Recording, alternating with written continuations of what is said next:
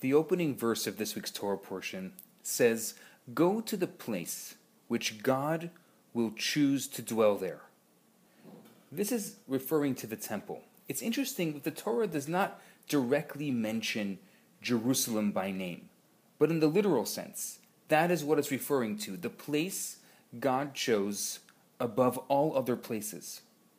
However, there is another explanation, which gives this sentence a novel twist. The Baal Shem Tov reads this verse in a way that is particularly relevant to all of us at the start of a new year. He explains Go to the place is not only about Jerusalem, and it's not only about the temple. It's a current message about any place on this planet where a Jew goes. That is the place where God chooses to dwell. The words in the place mean any place, wherever you make a space for God. So one Saturday night, Jack finds Joe on all fours searching on the floor under the street lamp, about half a block from the synagogue. Did you lose something? Jack asks. Yeah, my watch, Joe replies. Where did you lose it? Uh, over by the synagogue.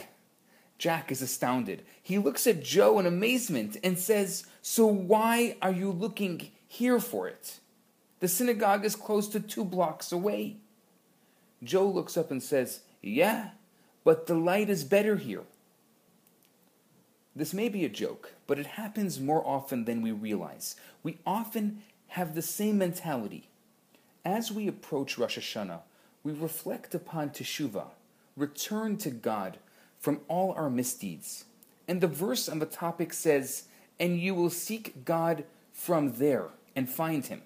In fact, we read about Yishmael on Rosh Hashanah in the Torah reading.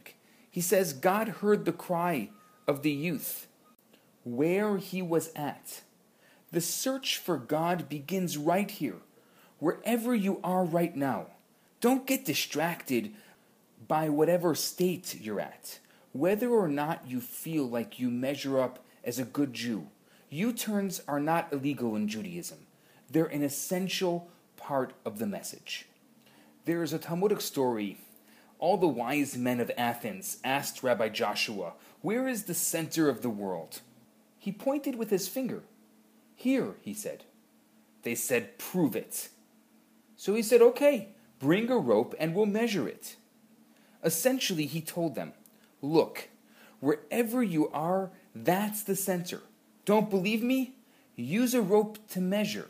Wherever you measure, this will end up being the center.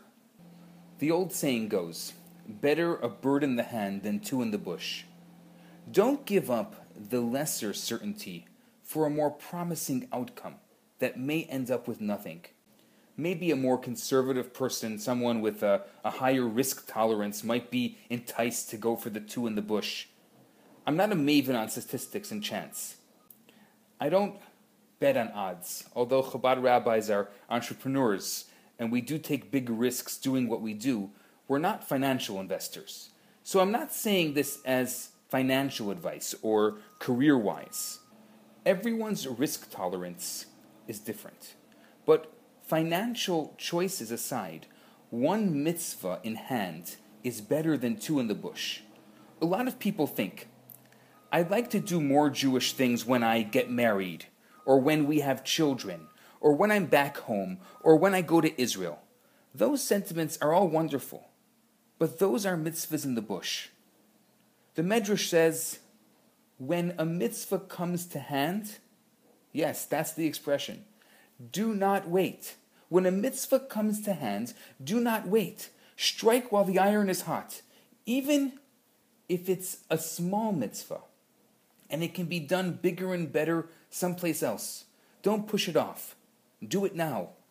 The Baal Shem Tov taught us the place God will choose is the place you are right now. This is the time, this is the moment. This is the month of Elul. Seize the opportunity when the king is in the field, when you can go and greet God, and you don't have to go to the palace, you don't have to go through any guards or have to fight for an audience, so to speak. God is close to us. God is near us in our heart.